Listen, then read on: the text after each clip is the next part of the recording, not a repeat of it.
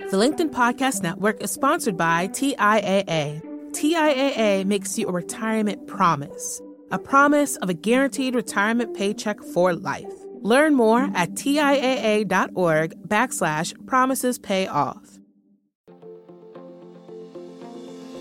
Hello, my friends, and welcome to another exciting episode of Negotiate Anything. Negotiate Anything is produced by the American Negotiation Institute, and with over 3 million downloads and listeners in over 180 countries, listeners just like you have made it the number one negotiation podcast in the world. I'm Kwame Christian, and I'm the director of the American Negotiation Institute. We're growing, and I want to introduce you to our new team members and new trainers. This will give you new and diverse perspectives on negotiation and conflict resolution. And that's why Shane Martin, our head of sales and partnerships, is going to serve as co host of the show from time to time. We're excited to continue to provide you with the best content that will help to make your difficult conversations easier, both at work and at home. Lastly, our team conducts negotiation and conflict resolution trainings in the United States and abroad. Our trainings will give you the practical skills you need to resolve conflict, negotiate, lead, and persuade with confidence. Click the link in the description below to learn more about how we can make your difficult conversations easier. Marie, thanks for joining us today. Hello, how are you today? Doing great. Thanks for joining us. So, how would you get us started by telling us a little bit about yourself and what you do? Well, thank you. I'm Marie Silver Keister, and I'm accredited public relation professional, and I own a company by the name of Murphy Epson, and we specialize in public relations, but our niche is really helping communities and public sector agencies make improvements to their communities. And so our role is to facilitate those conversations that sometimes can be very difficult because we're introducing change, even though it may be for the greater good. I love that. And I know part of what you do includes facilitation, right? So, can you tell us about what that looks like in your role and just in general what facilitation is? So, to be effective, what we are talking about is making sure that everyone has an opportunity to contribute. And when we introduce a community improvement, which may be a new shared use path, or maybe it's a new road, or maybe it is a new development in your community, the public's instant reaction could be fear, it could be anger. And so they may come to that initial meeting that we've planned to share the concept feeling very passionate. And so it's my role to make sure that we can explain what the proposal is, but leave a lot of room for the public to give input so they can shape what ultimately is built or so on. And so I help plan the meeting so that it's a very constructive conversation. But then I also make sure that as we run the meeting, we're giving everyone an opportunity to be heard and we're not getting defensive in response to their anger or passion. Yes no this is great. And i think it, it'll be good for folks to to get a better understanding just in general how these facilitations can manifest themselves not just in your specific role but also in in general too because um, somebody listening might say well i'm not doing public projects like this so i guess let me go to another podcast. Wait! If you go to another podcast go to ask with confidence or our Spanish language podcast. but don't leave, don't leave, because there are opportunities to use these same facilitation skills just day to day as a leader in your organization. So before we get deeper into like the nuts and bolts of it, can you uh, talk about some potential other avenues where somebody could use facilitation within their their everyday job? So when we talk about how to use facil- facilitation skills in everyday practice, so let's say you're in a meeting and you walk in and you feel tension. Or maybe you introduce you introduce an idea and somebody has a negative reaction. So the same tips apply the same principles as your compassionate curiosity. You you listen you probe you don't be so worried about conveying your idea that you stop for a minute and say well well let's talk about what are what are you concerned about? I'm sensing that there may be some resistance. Can you explain why? And being curious and respectful sometimes you'll get anger back for whatever reason. And instead of dismissing that or just having this visceral reaction and then escalating, it's better to ignore the negativity and focus on the kernel of truth. Whatever they've said, there's always something in there that once you get rid of the smoke and mirrors of, you know, blah, blah, blah, I'm so angry. Well, let's talk about what you're angry about. Let's get to that and let's talk about it by using those techniques, you're showing that you really do care and that you are listening. And it gives that person a sense of first catharsis and then also validation. Right. Well, first of all, thank you. It means a lot to me that you read the book. That's really cool um, because you're really good at what you do. so, so that makes me feel good. But you're you're absolutely right. And and here's the thing too. When you think about the the potential of emotional responses, um, we should be anticipating that right because i think a lot of times people come into these conversations and then they kind of they they approach it from a place of fear i hope people don't respond negatively to this uh no people are people and emotions are an integral part of who we are. And so these emotions will be there. It would be weirder. It would be really, really weird if they weren't, quite honestly. And I think one of the, the most challenging things from time to time is professionalism. And now I'm not saying that people should be unprofessional. I'm not saying that at all. But what I am saying is that some people can be so good at being professional and keeping that stoic game face on that they respond emotionally but people don't perceive the emotion. So, to your point, Marie, you gave the example of if somebody gets really upset, right? If somebody gets upset and it's clear that they're upset, we can say, aha, okay, I can acknowledge and validate that emotion. I understand a lot of what they said was the emotion speaking, but there's a kernel of truth in there. And so we can give them, we can give them almost that pass, right? I understand you're upset. But then if somebody says the exact same thing, but calmer, you might be like, this person is an absolute lunatic. how did they how did they arrive at that position? But you don't, since you didn't perceive the emotionality behind it, then you respond substantively to an issue that is not fully substantive, it's also emotional too. And when we're in the setting I'm often in, I'm often working with engineers. And so they're presenting some very technical work and they want talk about professional. They want to appear as professional as possible. And what I advise them to do is show more of your authentic self, right? And show them you're a real person. You don't have it all figured out. That's why you're so eager to hear what people have to say. And I also prepare them that an audience member is going to have a physiological reaction that fight or flight mechanism kicks in when you're introducing change. And so somebody may be so stressed they can't form a question to ask the engineer. They can't form a comment yet because they don't know the language around what you're proposing. And so it may be all bluster. Their face might get red. And then they bark out something that is very accusatory. That's when I tell the engineer, it's their emotion. Just let it go. Listen to that kernel of truth. And then where I am, I'm usually in the middle. I will say, Kwame, what's your question? Kwame says something and you're all upset. And I'll say, I think what I'm hearing is you're concerned about this. So I pick out that single kernel of truth. I ignore all the bluster. And sometimes the audience member might say, Yeah, that's exactly it. And part of it, the advantage I have is I've been doing this for 30 years. So I, and I know the topic. So sometimes I can help them state what the problem is, even though they can't formally articulate it because I know I've heard the problem so many times. I know, you know, what the engineer is thinking about. So oftentimes I'll get a result. Yeah, that's exactly what I meant. Hmm. And then I'll say, okay. And then I turn to the engineer and then I'll, I might say, now, Kwame, what would be your idea? What do you think we should do about it? And then we write the idea down. Now, sometimes the idea is crazy, hmm. right? But you never say that. And and people are just trying to brainstorm and there's nothing wrong with that. But you may know instantly that technically it won't work but you never say, oh, that won't work, because then people will shut down.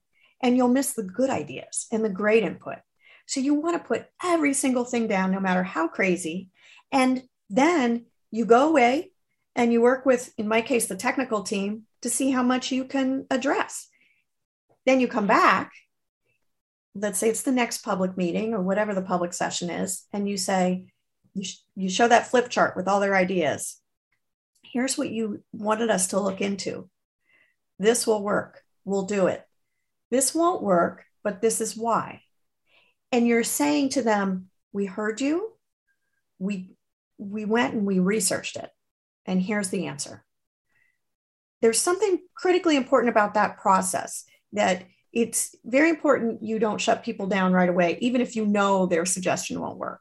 They need that catharsis, they need to be heard. Does your company invest in professional development training?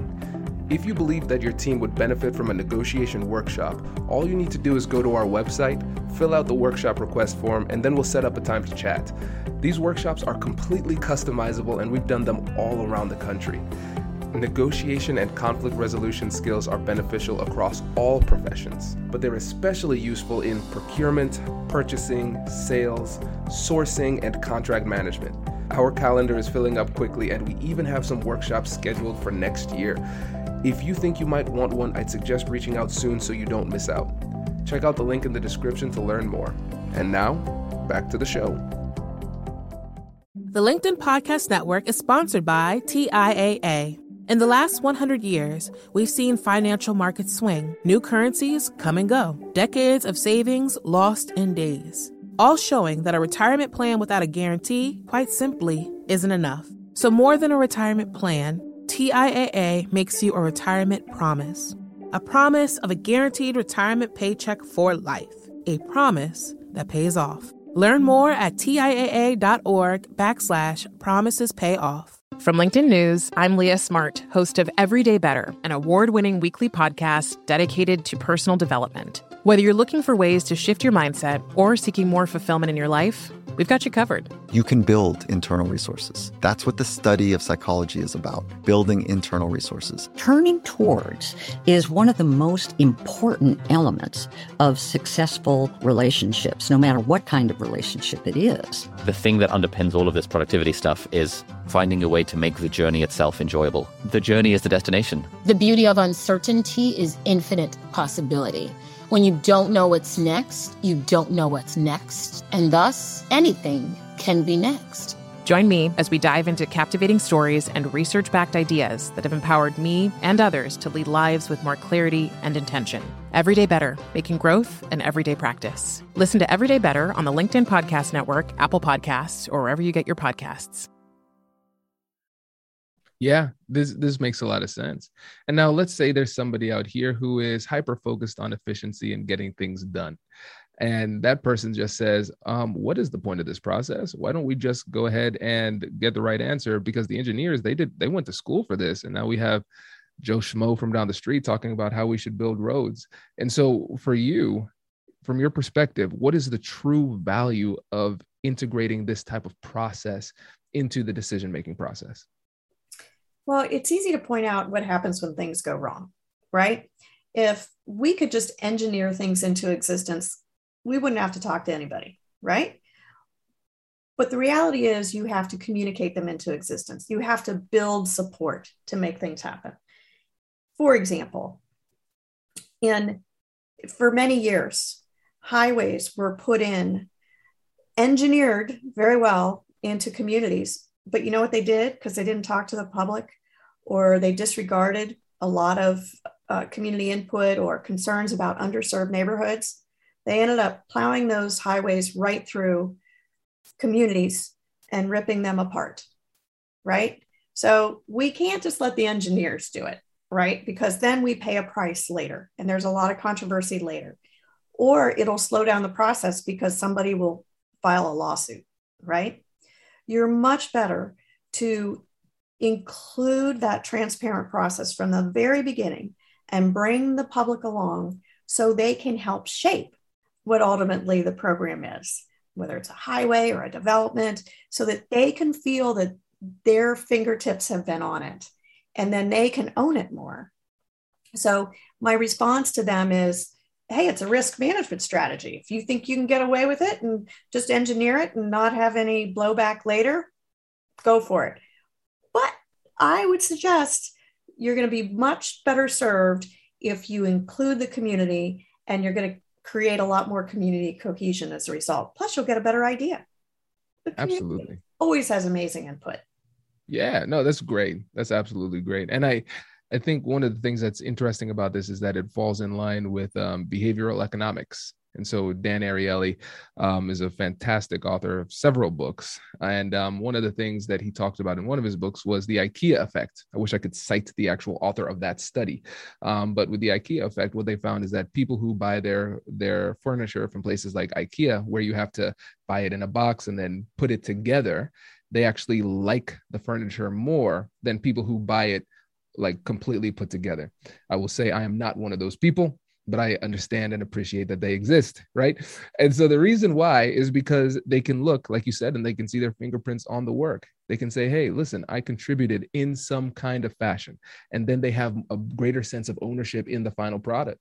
And so even if you could send them that finished couch in this situation, there's still a psychological benefit because now, like you said, it's risk management. They're less likely to be perturbed by it. And then when you think about it internally within our organizations too, that critical term of buy in, now they're bought in. And even though you created a great strategy and you executed it well, if people don't feel validated and appreciated through the process, you'll still reach resistance, even if it's ultimately the right answer. Beautifully said. So true you want to come talk to my clients with me? Some of them get it instantly, and others just don't understand. It, it's a leap of faith because they're afraid of the public and that the public will be angry. And I just try to reassure them if you approach them with respect, it will pay off in the end. It and there's a little bit of trust that I have to build with my clients for them to believe it. But most public sector organizations anymore, they've learned from experience they need to do that. Right. Well, think about it, Marie. It goes back to what you were saying too. They're afraid that the the public will be angry. Yes, they'll be angry regardless. They're people. That's what we do. Like we don't even need a good reason to be angry. It's just going to happen, right? So, so, an avoidance strategy doesn't minimize the reality of anger, but if you approach it and you you're proactive about it, now you have an opportunity to to to, to manage it right? Now you have an element of control. It's, it's like I said in the book um, hope based strategies are not successful. right. And, and fi- finding those little nuggets of objection early gives you the ability to respond early before the little issue becomes a huge issue. And I've seen it many times. If you don't address controversy in the community, it starts to gain more credibility where if you can be open and transparent, the the person that's being so critical begins to lose credibility if you're trying to treat them fairly. And I, in an audience setting, there's always that person that maybe is a little unreasonable, right? As long as I'm treating that person with respect, I may not win them over, but I win over the rest of the audience because they'll begin to say, well, wait a minute, these, you know, this team or Marie, the facilitator, they're really trying hard to listen to this person, but the person won't listen. Now, I always try to cut that unreasonable person some slack because it may be that there's really good reasons why they are so angry and they just had to get it off their chest. They could end up being your biggest champion later, but you just have to have to keep listening. Yep. Oh, that makes a lot of sense. And one of the things that we harp on a lot on the podcast and in our trainings and things like that is the importance of preparation. And so, just a quick aside, listeners, if you haven't yet, make sure you download your free guides going to AmericanNegotiationInstitute.com slash guide for all of your negotiation preparation guides. Um, oh, well, maybe we should put in a facilitation guide. Maria, as you are editing this podcast, now you have a little bit more homework to do. so, yes. Kwame, you know, that's, um, I always say facilitation is 90% preparation. Yeah. And you can't just go wing it in a public setting. And in the past, I used to see engineering teams do that. You know, put together their technical stuff and then they'd go percent. I'm like, whoa, no, no, no, no. We have to have a pre call. We have to rehearse it. We have to prepare you for the questions we know people legitimately will want to know. So let's prepare for that so you don't look like a deer caught in the headlights when you get that question. And that preparation is so critically important. And so thank you. I'm, I'm glad to know that you emphasize that. Oh, 100%. Yeah, it, it's so funny because uh, I know the listeners would realize this happens quite frequently. As we're talking, I'm saying, wow, I need to get the team to make a guide on that. so we have a ton of them now. But yeah, this is this is great. Let's actually talk through what that preparation and planning looks like. So when you're doing that with your team, what are some of the the hallmarks of effective preparation?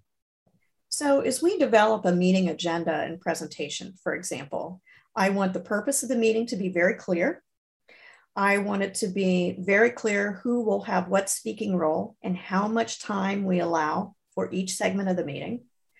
I ask the engineers or whoever the client is, what kind of input can we still react to?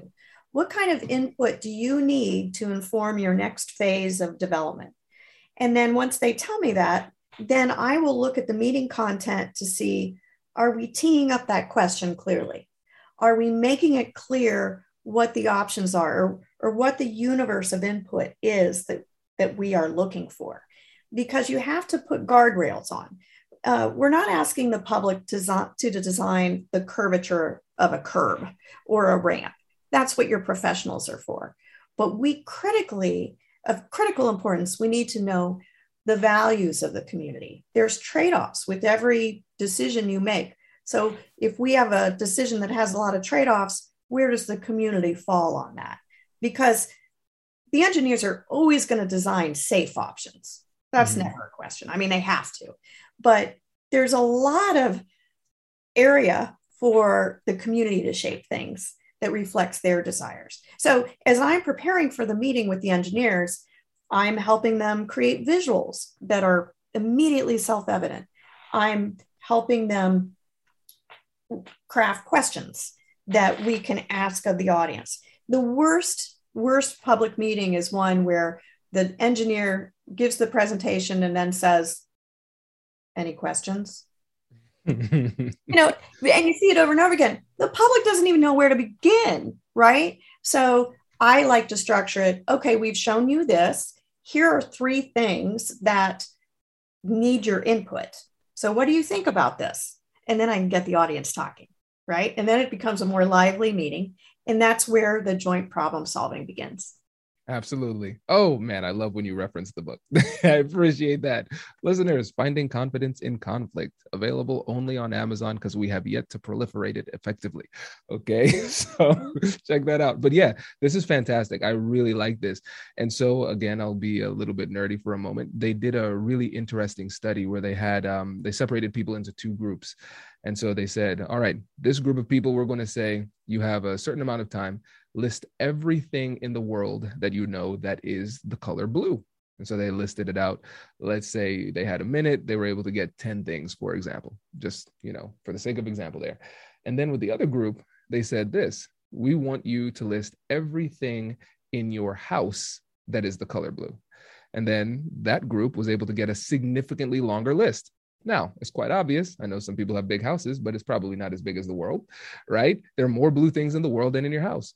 But the the, the reality that by focusing people, by constraining their options and narrowing their focus on a specific thing, it it exploded the level of creativity that they could do. And that's exactly what's happening here. Because if you go do this very technical presentation about the entire project, hey, what are your thoughts? What questions do you have? I don't even know where to start. It's like finding the starting point on a circle. But if you say, here are the key things, now focus on this particular one, what do you think about that? Now people can actually function at a high level. Can I give you an example? Yes, please. So I had a project in the Cleveland area. There had been a lawsuit filed, and the bicycling community wanted the Ohio Department of Transportation to build a bike treatment across a bridge. Well, the, okay. they, they wanted to make it easier to, to ride bikes across a bridge. Well, the bridge was I 90, it was a major highway. It, and ODOT did not feel safe in allowing people to bicycle on this major interstate bridge. So instead, ODOT said, the Ohio Department of Transportation, here's a bridge right beside that where you could travel from a suburb to downtown Cleveland.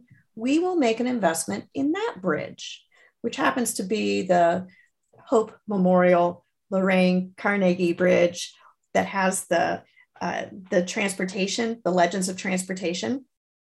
And and by the way, so the um, Indians now I think are called the legends or something like that after that bridge. But anyway, having said that, so the um, so we were setting the meeting, and the client was very concerned that the bicyclists were going to be really tough on them. And so I worked with the engineer to devise what could the bicyclists provide input on. And we made it very clear what their choices were. And ODOT was blown away when we gave the bicyclists this clear direction and we gave them a budget.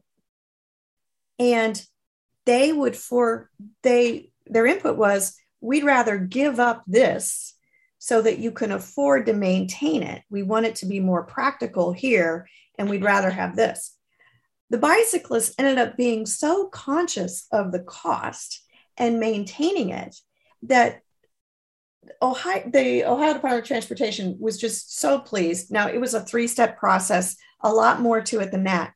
But once we said, here, here's what you can work with, here's what's on the table, the stakeholders were creative. They suggested great things. In fact, at one point, somebody said, Well, I'm sure you can't do it oh, it's the guardians of transportation, not the legends, the guardians. I'm sure you can't do it, but you know, these guardians are beautiful. It'd be really great if you could light them. Well, ODOT worked with the museum and found a way to light those up. And so the bicycling community was blown away. Oh, we proposed a creative idea. It was in the budget and they did it. So it ended up being such a win win situation because we allowed everybody to come to the table together, but we gave them guardrails. That's fantastic. I think that's a great example. And so I know we're coming up on time now, but before you go, I wanted to see um, if you had any last tips for people as they try to facilitate a meeting. Yeah, I know it can create a lot of anxiety. If you're going to be with a big crowd, you suspect they're going to be angry. If you can just think like I do, right? So my dad was a patriot, real conservative guy. He was the one that would go to all these public meetings when nobody else could. And he was the one that was railing against the machine. Yeah. And, but at the end of the day, he just wanted a better world and he wanted to be treated fairly. And so if you can think in your mind, maybe it's your grandma, maybe it's your mom or dad, somebody who is that same mindset, and think the audience just wants me to be kind. They just want me to be authentic and real and listen. And if you can center yourself back to that and look at the audience then with respect, you're going to survive. You're going to survive. And at the end of my meetings that I facilitate, even if there's angry crowds, if I'm able to get to everyone and say, I hear what you're saying, thank you, I'd like you to wrap up because I have four more people to talk to, everybody gets their word in. I've had people leave the meeting and say to me, Wow, I know we were a tough crowd, but thank you. You let us all talk. You gave us all a turn, and you still got us out on time. I love that. That is fantastic. Marie, thank you so much. We really appreciate you sharing your time. It's been an honor to be here. Thank you so much. I can't wait to listen to your next podcast. Congratulations! You've just joined an elite club. By listening to a full episode, you're now officially on the Negotiate Anything team. So, welcome aboard. What most team members do is they subscribe to the podcast because that allows them to automatically get the latest episodes of the show. The best things in life lie on the other side of difficult conversations. Keep learning, keep practicing, and keep getting better. Your relationships will improve, your career will soar, and you'll have the confidence you need to get get the most out of these crucial conversations. Again, thank you for joining the team. We're excited to have you, and I will see you in the next episode. I'll catch you later.